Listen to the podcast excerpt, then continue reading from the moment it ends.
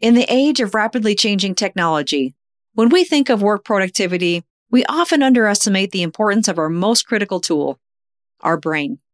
In this episode, I speak to Dr. Eric Ries, an expert in the neuroscience of human performance and productivity, about how we can work at our best and achieve tremendous productivity in a flow state. Our brains are so powerful and so amazing when we really understand the depth and the breadth of what they can do and how they can execute, a whole new world of possibilities opens up because when we understand the brain, we can understand how to maximize the business to a greater degree because we're using people. Dr. Eric Ries is a peak performance consultant, executive health coach, and national speaker with over seven years of clinical experience working with some of the most complex neurological and metabolic conditions throughout the world. He believes the connection between optimal neurological function and physical health is essential to understanding how to fully maximize brain function and cognitive performance in the workplace. So, ready to learn more about what you can do to help your brain work at its best? Let's discuss. I'm Rebecca Scott, and this is Humans Now and Then.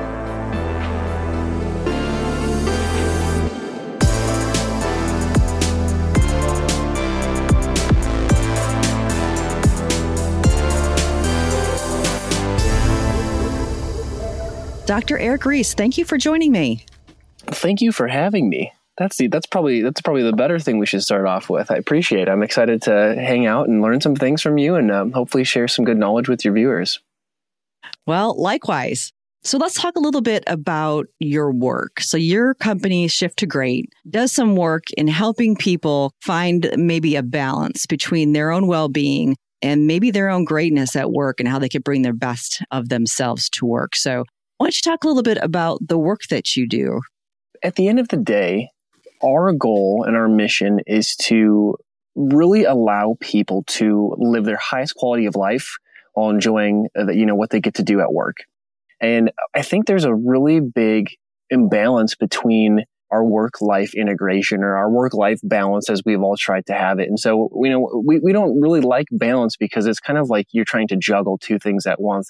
And it really it's all part of your life. It's all affecting you neurologically. It's all affecting you uh, mentally and emotionally. And with Shift, what we're really trying to do is we're trying to change the way that we view uh, business life integration. And what that means is we, we're in the middle of a pandemic with COVID, right? We've also been in the middle of a pandemic for the last 20 to 30 years with regards to how our work is really affecting our quality of life. And a lot of this started when I was in the office and in the clinic and seeing patients. I work in a clinic where we work with a lot of people who are neurologically compromised. So people who have concussions, brain injuries, different types of cognitive disorders, Alzheimer's, Parkinson's. I mean, you name it. I've probably seen it, unfortunately, for better, for worse. And the amazing part about that is that everybody has a brain and everybody has a brain that can change and grow and get better and, and improve. Even when you have some of these really hard, uh, really long, kind of drawn out neurological conditions. And what I was seeing is I was seeing people get better. And I was like, man, this is so cool. I mean, the brain is so cool. We know very little about it, but what we do know, I mean, we, we understand that things can change until the day we die. And so what I was seeing with a lot of my individuals who were still able to work and, and, and have so many things going on is they were getting better, but in some way, shape, or form, their business or their work was like stopping their ability to really vastly make changes and get back to having the highest quality of life possible. So, you know, I started Shift because I saw a necessity within this sphere of saying, okay, how can we help more people live a healthier life and really have their cake and eat it too? And so with Shift, what we're trying to do is we're trying to change the way that we work. We're trying to change the way that businesses uh, invest in their employees and viewing them as assets and really understand how to get employees to be more productive at work, how to help with employee retention, how to decrease uh, employee burnout. Two, uh, we want companies to make more money. And so, you know, we've, we're kind of hitting this point where technology is vastly changing and we're growing on social platforms and we're trying to increase our ability to communicate and share information. But uh, not many people are truly looking at finding ways to help people actually increase their productivity. And we know that people actually can because they have a brain, they have a brain that changes. And, you know, for the most part, our workforce is is in an interesting situation. Um, Gallup actually found that 85% of our employees report being disengaged and are actively disengaged, meaning that they are intentionally taking actions to not do their work.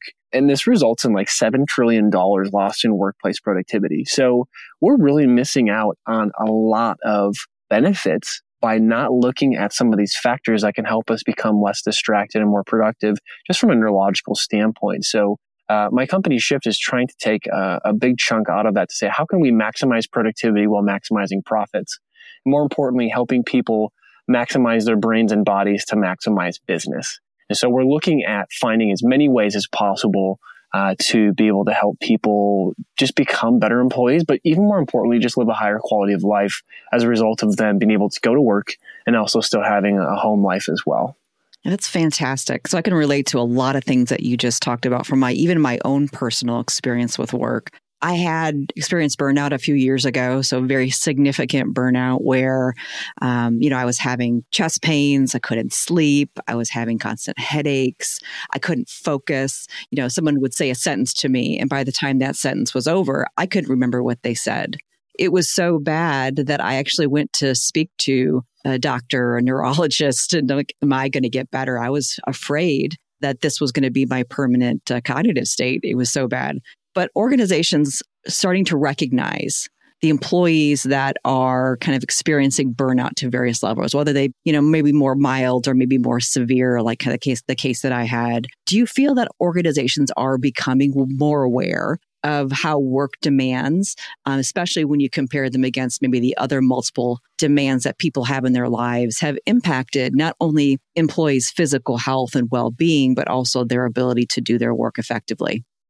Yeah, I mean, it's, it's a great question. I think companies are becoming more aware of the impact that their workplace demands are having on individuals or just overall lives in general. I guess the better question is, what are they doing about it? And, you know, COVID has thrown an interesting wrench into all of this because people since the beginning of March or, you know, early on in, in our springtime have been working from home. So, you know, they were kind of forced into a situation to try and figure things out. And I think a lot of companies are realizing how important the employees' just general health and well-being is for their ability to execute in their job and at their workplace. So I think there are a lot of companies that are becoming more aware of it. The bigger question is what are they going to do about it? And to be honest with you, you know, I, have been getting some feedback from some of my clients and some of my coaching clients that, you know, they're realizing the impact that quality of life is having on workplace productivity. This pandemic has vastly changed nearly every industry, and that's for better and that's for worse. Some are doing very well, like Zoom and construction companies and groceries, but some are really bottoming out. And, and, you know, we have bankruptcies going on, things like that. A lot of companies are realizing that their models need to change. And some, you know, may not have that capacity to because they don't have the luxury of being able to change an entire industry. But companies that are able to pivot and shift and, and change the way that they do business, more importantly, to change the way that they place demands on their employees um, those are the ones that are going to come out of this being even better. And that's really where Shift is trying to bridge that gap is to say, you know, we have a problem here. Uh, let us help you fix it. And let's really, more importantly, too, let's help you imp- increase your productivity by not having to invest in new machinery or new technology or having to hire more people. We can get people to put an eight hour workday in five or six hours. And I'm a firm believer in that because I've seen people do it. And because what they've been able to do is they've been able to harness their ability to utilize their brains to a higher degree and minimizing distractions, making sure that they're on task, chunking time to be able to block off specific periods during the day for you just to get work done. I mean, distractions are a really big deal for us. And it's really becoming an issue for a lot of us because the length of a distraction. So let's say, Rebecca, you and I are in the office and you come over and you chit chat with me. and We chat for about five minutes. After that conversation, it takes as long as that conversation was for me to really get back into my work, to be in a flow state or a higher level of cognitive processing. So, you know, this is a really big deal for a lot of companies, a lot of industries. We're just really vastly looking for ways to get people to have greater output without having the burnout that everyone's so used to. And you're a classic example of that, right? I mean, you were working hard, uh, you were trying to fulfill your quota for your company. And I'm not trying to stop people from doing that. What I'm trying to do is I'm trying to facilitate them being able to execute at their work, but also not have the sacrifice of having health problems because we know in the United States, especially, you know, we're in a really tough spot from an economic, but also a healthcare standpoint of a lot of comorbidities, people having heart issues, people having cardiovascular issues, you know, diabetes is a big problem for us too. It's really been exposed with COVID, but we had all this stuff before. And a lot of it comes from our lifestyle choices, our quality of life, and a lot of it too will stem from what we do at work and what we don't do at work. So I see a lot of change coming in a, in a relatively short period of time, not only because of what COVID has placed on us, but more importantly too, I think that companies are really trying to pivot and, and, assess every single aspect of their business now to make sure that they're running as lean as possible. And uh, the beauty of that is the brain is always changing, and our brains are so powerful and so amazing. When we really understand the depth and the breadth of what they can do and how they can execute, a whole new world of possibilities opens up because we understand the brain, we can understand how to maximize the business to a greater degree because we're using people and, and, and that will never go away no matter how advanced we become with AI or technology. We'll always need people to be able to critically think and to process information. There's no computer out there that even comes close to the capacity of the brain for being able to process multiple inputs in scenarios and situations. And that's really where I see neuroscience uh, coming in junction with business. And I think that's a pretty uh, interesting component to throw into the mix that we really haven't investigated up until I'd say probably like five, ten years ago. Yeah, that's fascinating stuff. And I think sometimes people don't really make that, you know, real connection. Obviously, we know we have brains. we know we use them to think.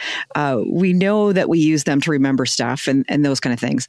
Um, I think there's a lot of awareness that people need to have between the connection of their cognitive health and their mental well being and how that impacts their physical well-being but also their ability to do their work or you know live their lives in ways that are fulfilling and meaningful one of the things that I think, um, when I think kind of back to my own experience and some of the experience that I've seen from other folks that have um, gone through burnout, is it's driven by some level of anxiety. And a lot of folks probably don't tag it as anxiety, you know, initially. That anxiety is often driven by this desire to feel successful, or maybe this desire to do so well um, to avoid the perception that you've made mistakes, to present yourself in a way that might get you recognized or get you promoted, but that creates some low level anxiety over time that can be very difficult to work at their best. And so, what's your thoughts around that anxiety or fear that sometimes people have in relation to their work and that drive to feel or be successful? Yeah, stress does interesting things to us, doesn't it? oh, you know, over the last 20, 30 years, we've had an interesting conversation about stress and a lot of people view stress as a very negative thing. And, and to a point, too much stress obviously will always have a negative impact on your brain and body. We know what stress hormones do to the brain. They actually can shrink specific areas of the brain.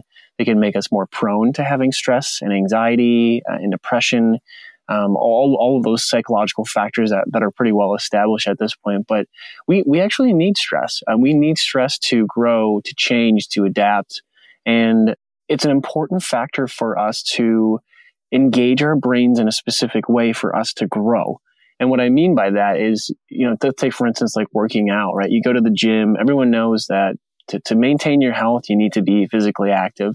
Well, when you go to the gym and you lift weights, well, what are you doing? You're, you're really stressing your brain and your body and your tissues to change and adapt and you're breaking them down. That's what goes on. But the, the beauty of that is when you're away and you go to sleep you're recovering, your body's repairing those tissues, you're repairing those pathways, you're allowing your brain and body to be able to handle that stimuli to a greater degree the next time you encounter it. So the next time you go into the gym and you lift weights, maybe you do more reps, maybe you do more sets, maybe you can do a, another workout and you, you build tolerance and you build up more reserves to be able to handle that. And that's kind of the same thing with what we do in the boardroom. It's the same thing that we do when we go run a marathon or when you're raising kids. You, you build up a tolerance for a specific task.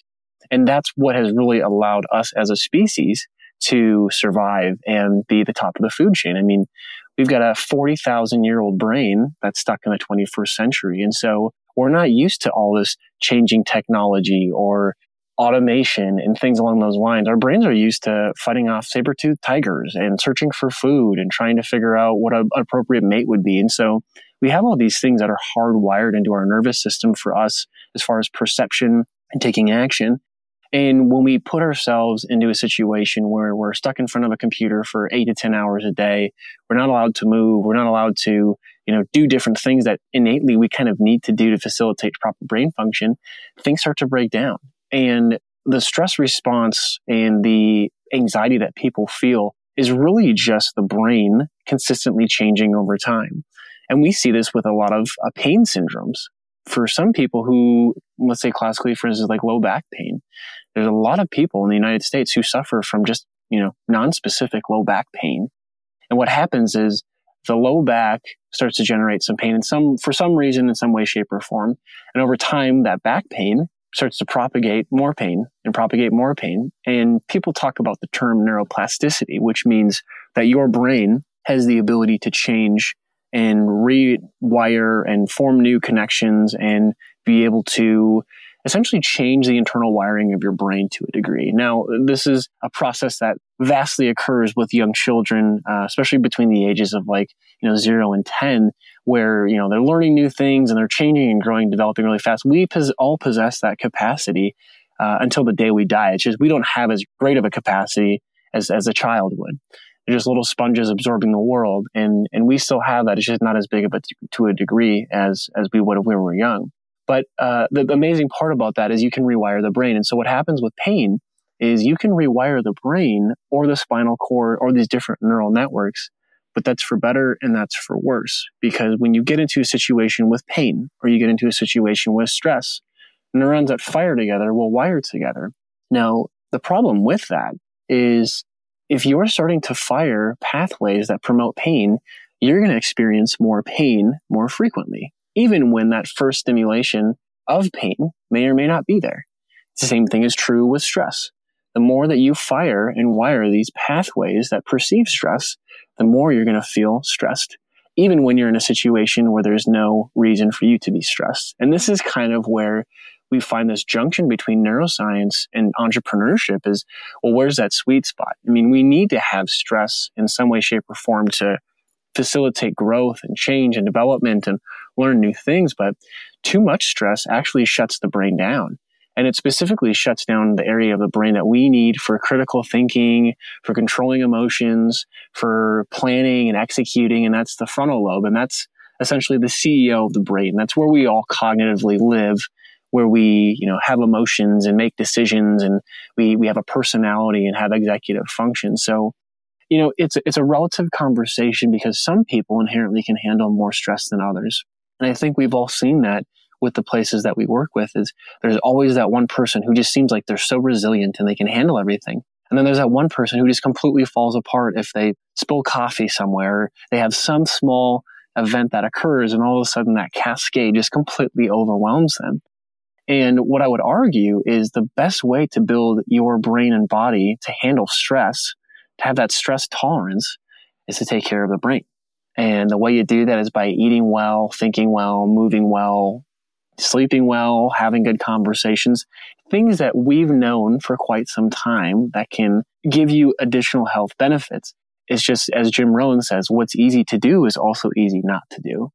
And so, uh, what we've really done with Shift is there's there's been a really interesting disconnect between people knowing what to do but not knowing the why behind what they do. And so, for instance, one example of that is, you know, looking at the gut, looking at nutrition.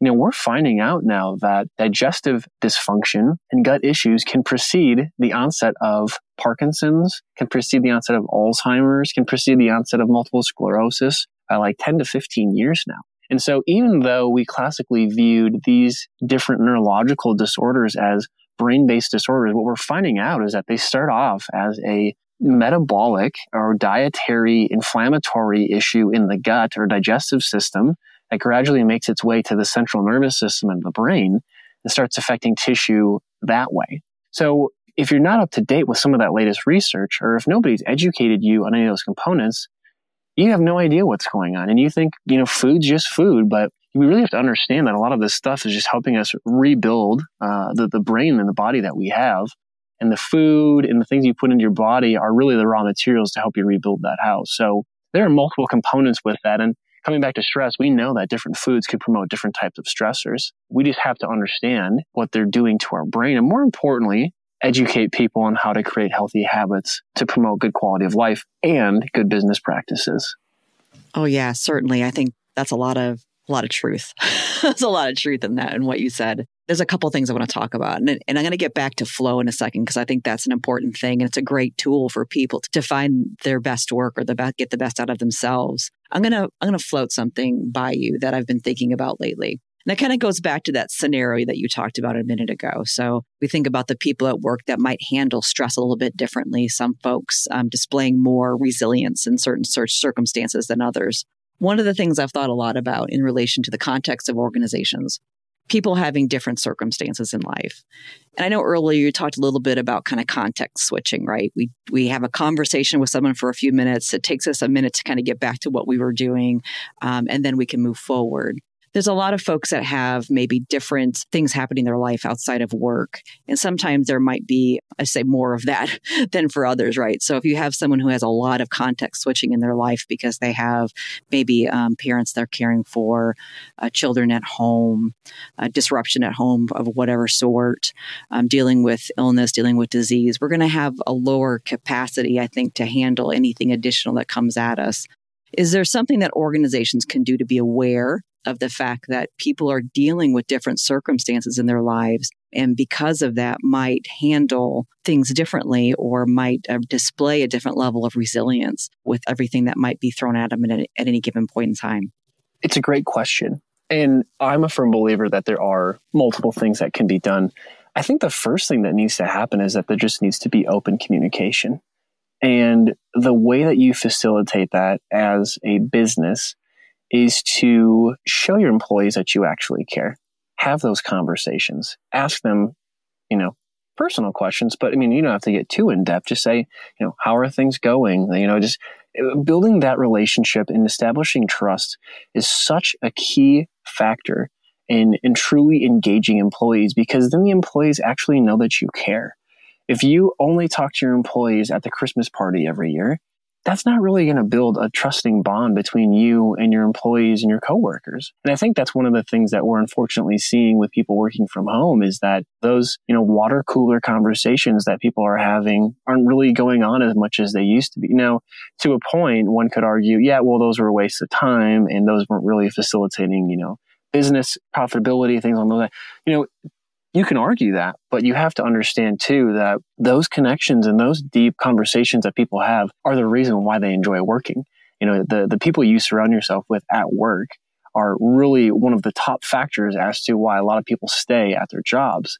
And especially uh, when money becomes involved, uh, there are a lot of statistics showing that employees will stay for leaders or managers or bosses that they really enjoy working with, even if they have an opportunity to go make more money at a different workplace or if they have an opportunity to take on a new role, even within the organization. A lot of people stay because of the leaders that they have above them. So I think it all starts with communication. And, and this is just one thing, unfortunately, that we're not seeing as frequently as we should is people having those hard conversations people asking for feedback. And that goes from leaders asking their subordinates and vice versa, being open for feedback, being open for suggestions, and more importantly, too, sometimes giving those suggestions and having those conversations can really build a lot of trust because you're all trying to grow together.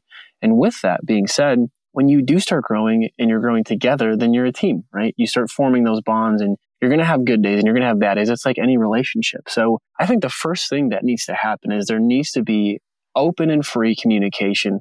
And I know that's always easier said than done, but it's so vital and it's so key for organizations to be able to maximize productivity because when your employees trust you and you trust your employees, you're not going to have to micromanage. You're not going to have to have these conversations that are irrelevant. You can have an open platform where people can actually come in and have a conversation with you and talk to you.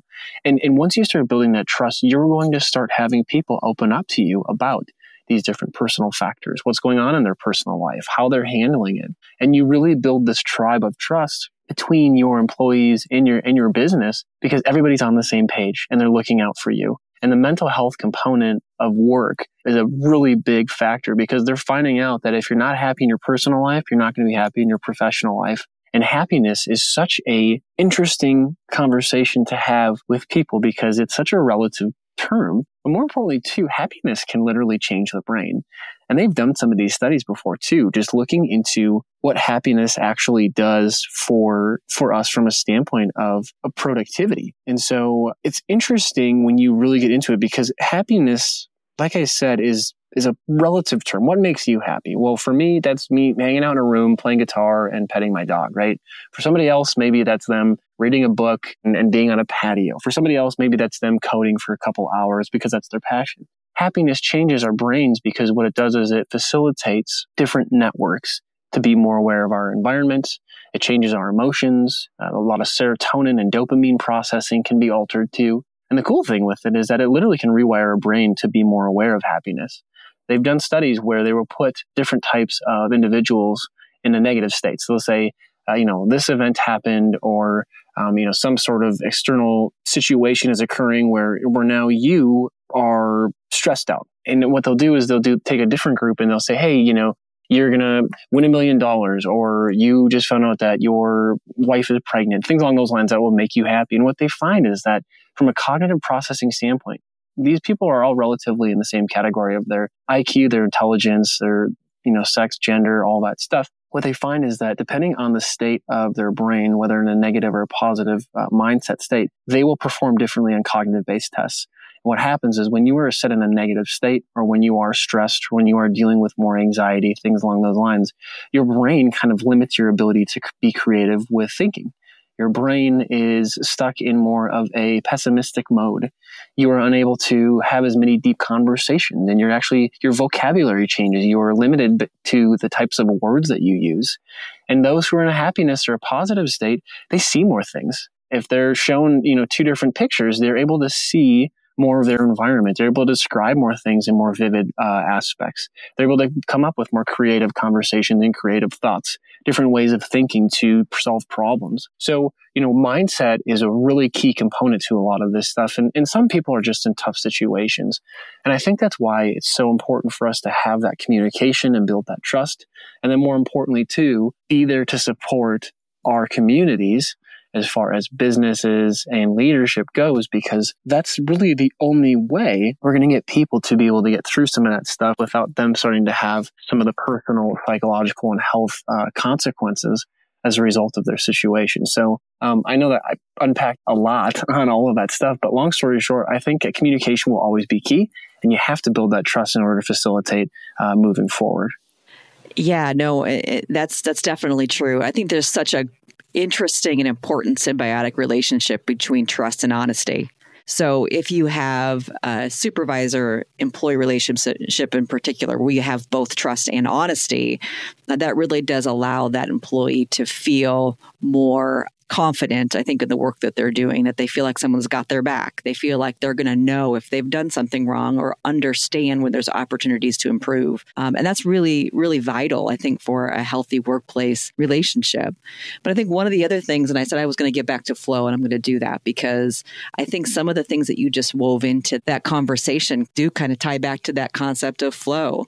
And one of the things that stuck out to me is something that I realized about myself. And so I usually talk about this in terms of what I call energy management. So things that drain our energy and things that bring us energy and how we leverage that to do better work or do more in our lives. For me, I'm a very creative person. I like to oil paint. So um, I remember um, the last time I went on a, a painting retreat. It was three days. I went and painted plein air, so out in the countryside for three days.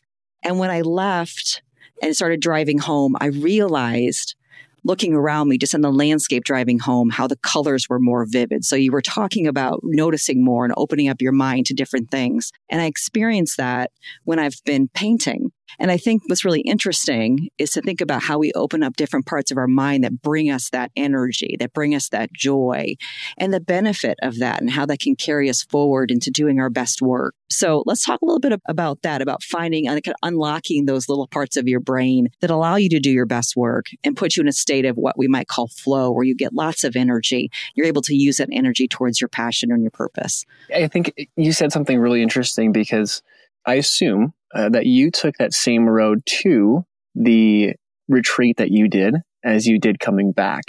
And so the question is, why did your brain perceive things differently after you went to that retreat versus before? Because you technically were exposed to the same stimuli, same trees, same environment, things along those lines. And, and that essentially just really reinforces what I was talking about is, you know, you have an event or you have an emotion or you have some sort of environmental thing that changes you, right? You went to a retreat, your brain changed, you know, we know what art does to the brain. It really lights up a lot of networks that don't always talk to each other, which is why you perceive things differently after that.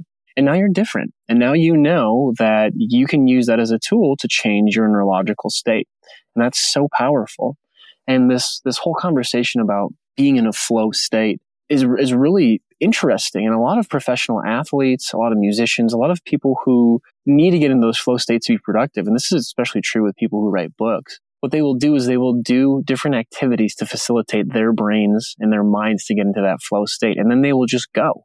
And being in a flow state is a really interesting concept. And, you know, if you've ever played sports or if you've ever had to work in a project or something that you really enjoy, Rebecca, this could have been you oil painting, you find yourself almost lost in time, but you're very intentional with your actions. And flow state is well studied to a point with regards to limb looking at fMRIs and, and finding you know, what makes people tick and what changes neurologically, but every single person has a different flow state. And I think that's where it's a little bit more difficult is to help people get into a flow state for them. Your flow state may be different than my flow state, and that's okay. That's that's why our brains are different, and that's why variation in life is is so beautiful. Everyone has their different flavor. But you know, coming back to that conversation, flow states are really states of mental stamina and mental awareness where we can focus and, and, and really prioritize one task. And it's kind of like meditating. A lot of people think that when you go to meditate, that you can just clear all your thoughts and that's going to, you know, that's going to be it it doesn't happen that way. Any, you know, experienced meditator will tell you that, you know, they can clear a lot of their thoughts, but they still have intentional thoughts that they're focused on or they're, they're focused on a, on a question or a thought or a specific, you know, aspect of their life that they're trying to figure out and process on a deeper level. And it's the same thing with a flow state. I play a lot of guitar, so I'm I'm really curious as to you know what's going on in like you know Jimi Hendrix's mind or Brian May with Queen. Like, what do they experience when they're on stage playing amazing solos or these songs? They don't really experience anything. Like, they're not really focused on playing every single note and, and nailing every single thing because what happens is the brain will interrupt that flow state if you start fixating on these specific components. They have just gotten their brains and bodies to be on autopilot so efficiently that their brains and nervous systems take over. And they're still consciously aware of a lot of things, but they find themselves into this deep flow state. And it takes practice. It takes trying to figure out you know, different components of how to get there. And everyone's different, like I said, but everybody has that capacity to do that. And this is where we can kind of circle back into where does this come in for business? Well, I want every single one of my employees to be in a peak flow state at all times.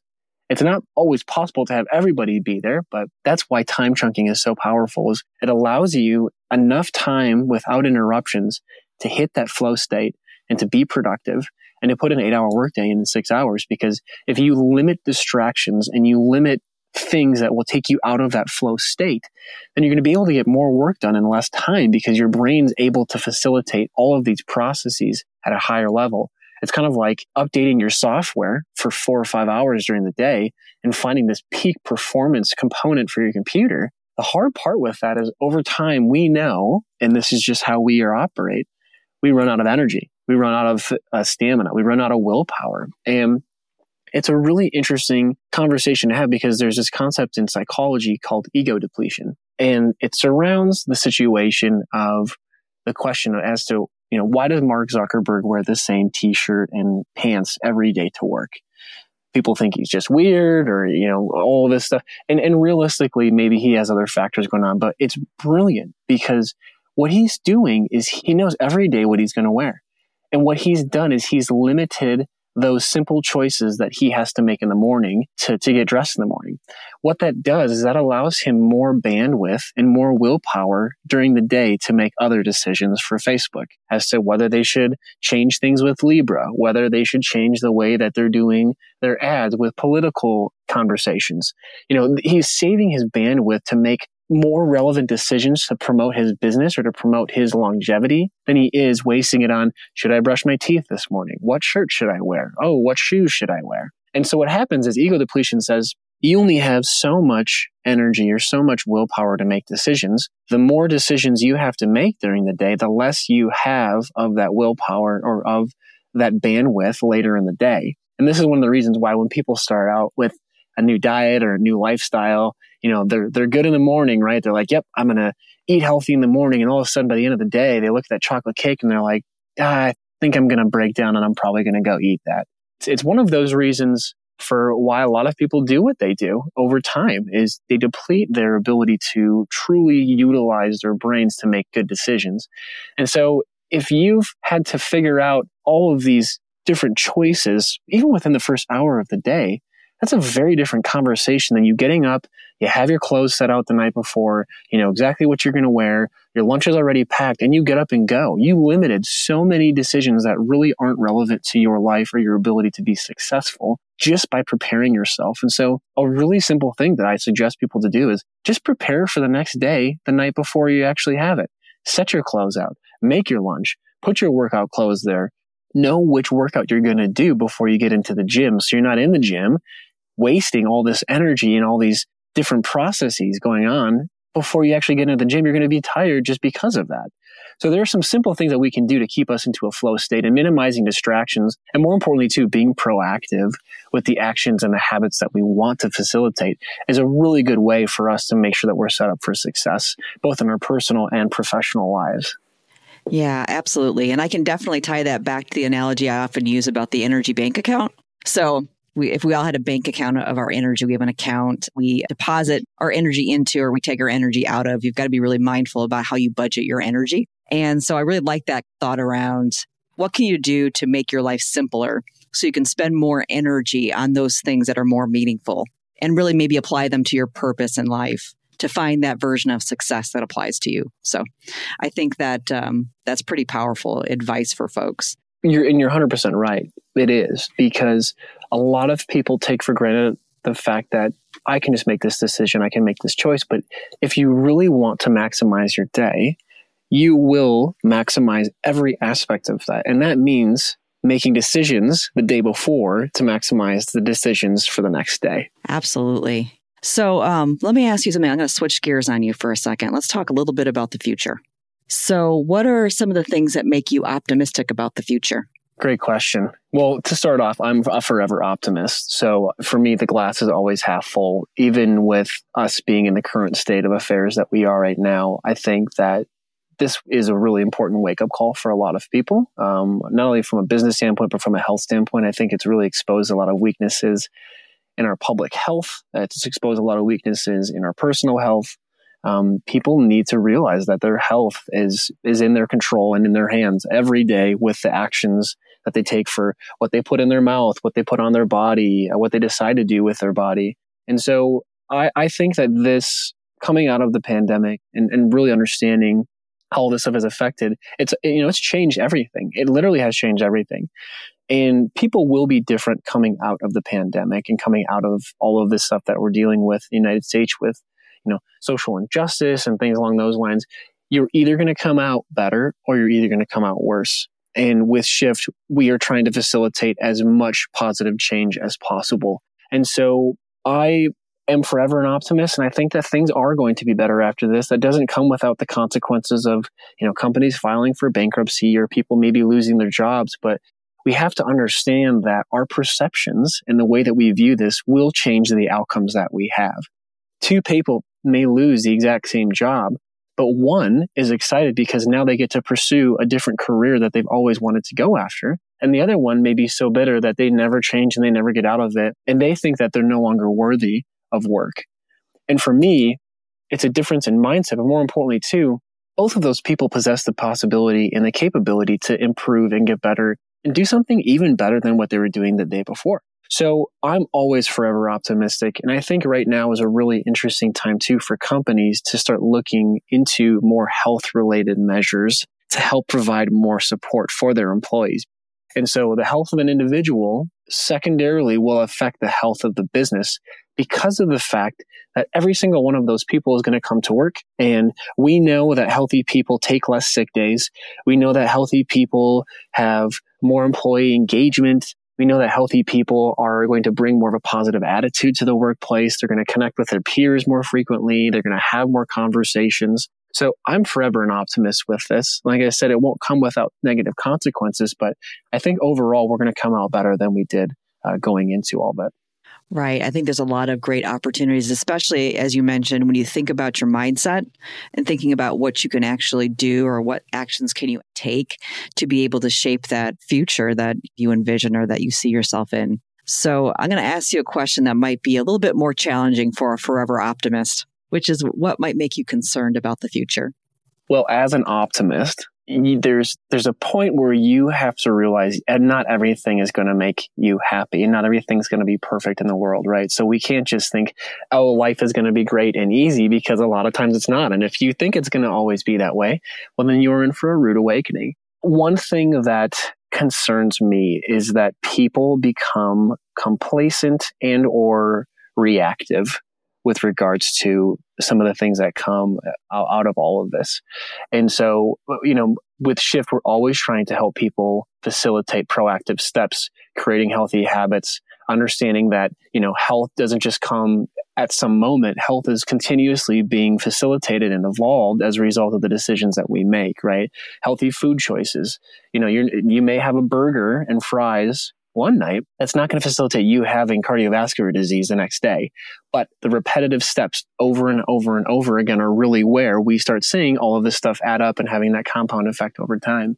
So, you know, one thing that does concern me is that with all of this stuff, people just at the end of the day, they get stuck or they feel lost or they feel that there's no place for them to go to truly get back on their feet. And um, when we start going down that road, the more people start believing that, the more their reality will reinforce it. And I think that's a really tough spot. And my goal is always to get into those situations and intervene and try and change people for better and not for worse. My worry is that a lot of people are in a situation where they start feeling like they are stuck or they've hit a plateau. And when they've made their mind up about that, they truly believe it. And then their reality reinforces some of those things. And so the, the goal with Shift is to try and change as many people's lives in a positive way. More importantly, too, is to get more people engaged and get more businesses realizing that it's always a two way street. If you invest in your employees, your employees will, will pay you dividends over a lifetime. So I would say my fear is that people feel like they're stuck. And, and more importantly, too, they feel like there's no opportunity for change. Right. I think that's one of the important things that I try to talk about in my podcast here is that there's always an opportunity for change or something doing po- something positive or meaningful. Uh, so let's let's leave that. So what's a call to action you can give to the listeners today about changing their mindset towards the positive and making a difference in the future? I, yeah, I think there's a couple of things. I mean, first and foremost, I come back to this when I talk to people just about like what what I've done clinically and, and more importantly what I'm what I'm doing with Shift is uh, number one, movement is always going to be the language of the brain. We know that physical exercise, no matter what it is, whether it's walking, whether it's you playing pickleball, whatever it's going to be, has vast effects on our brain's ability to make us happier, to make us healthier, to bring more oxygen to our brain, and just change the way that we view the world. I mean, the, the quickest thing that you can do is if you are stuck in a rut or if you are stressed or you are emotionally strained, move your body because your body will facilitate so many changes neurologically. And the, the body always influences the brain. And, and that's, there's a reason why babies move in the womb, right? They are moving in the, in the womb and they're navigating the world and they're, they're getting feedback from their environment. And it's a two way street because the brain obviously has to affect the body and vice versa. The body affects the brain. So if you're stuck, if you're stressed, if you feel like there's no way to go, start moving you have to start moving because movement will always be the language of the brain. And Anat Baniel was the one who said that statement because she understands the impact of movement. And for me as an athlete and as somebody who, you know, works with patients and as getting into businesses to talk about, you know, just the brain in general, movement is the best way for you to facilitate any change in your life because it'll change serotonin and dopamine circuits. It'll change your perspective. It'll bring more oxygen to your brain and to your body and just make you feel good. I mean, we know that we have endorphins that are released when we start moving our bodies. Um, so number one, you got to move, right? Number two, I would say is people got to make sure they get sleep. We know now that sleep is so impactful with helping us consolidate memories, take the trash out um, from all of the you know breakdown of cells and inflammation and garbage that we create throughout the day just by living our lives. And so sleep is such an important factor for our mental health too, because sleep helps us uh, facilitate a lot of neurological processing that we had throughout the day as well. And you got to replenish your energy levels. So uh, I would say the top two things, you got to move your body and then you got to make sure you're getting enough sleep. If you can do those two things, you're going to start noticing a change. And when you start eating better, you're going to start noticing that you have more energy. Things feel a little bit easier for you. You might have less pain or there are psychologists now that are treating mental health disorders just by changing people's nutrition. We know how impactful your food is for facilitating change in your brain and your body.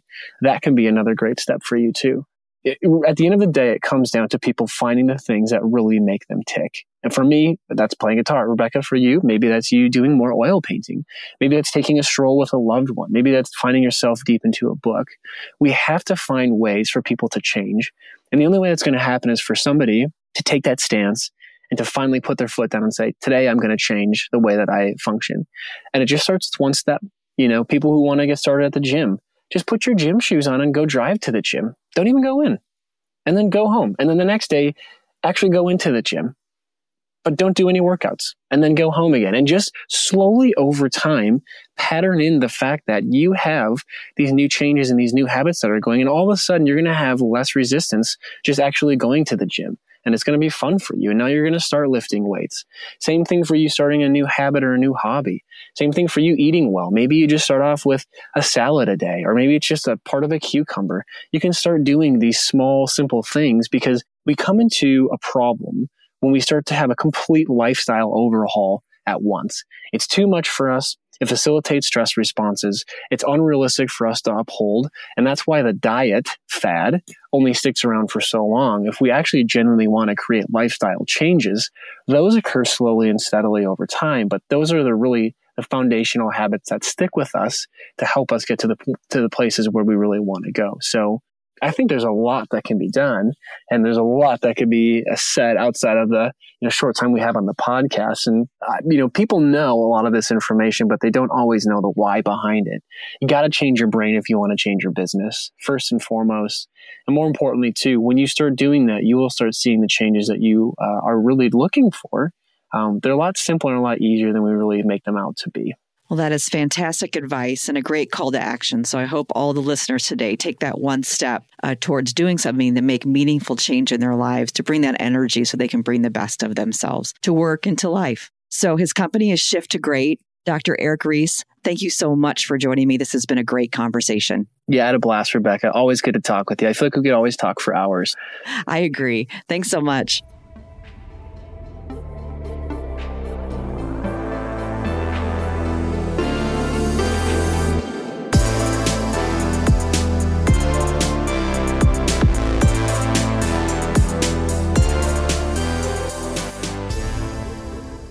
Among the demands, recent disruption, and rapid pace of work, Eric reminds us what helps us work at our best.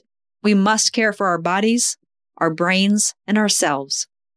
Ironically, many of us have seen a resurgence in hustle culture where people forego essential needs like sleep and rest in order to pursue greater tiers of success.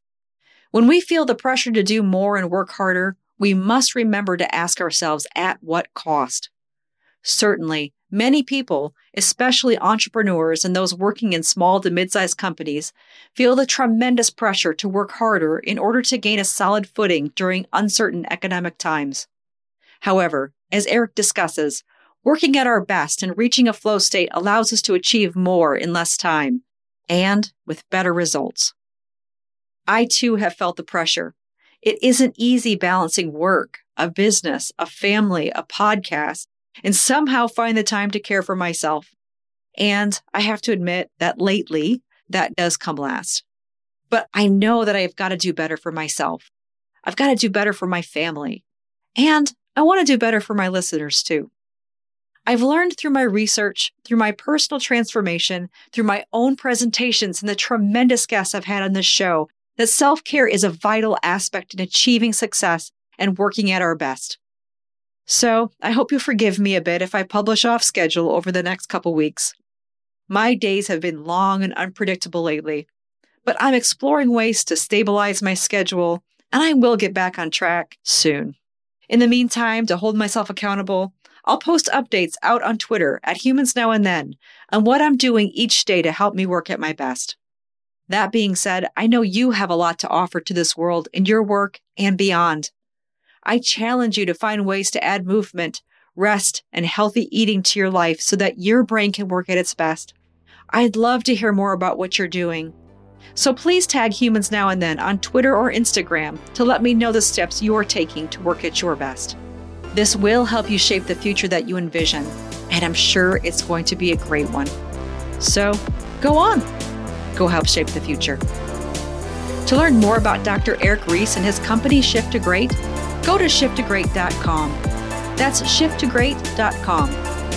I'm Rebecca Scott, and this has been Humans Now and Then, hosted and produced by Rebecca Scott.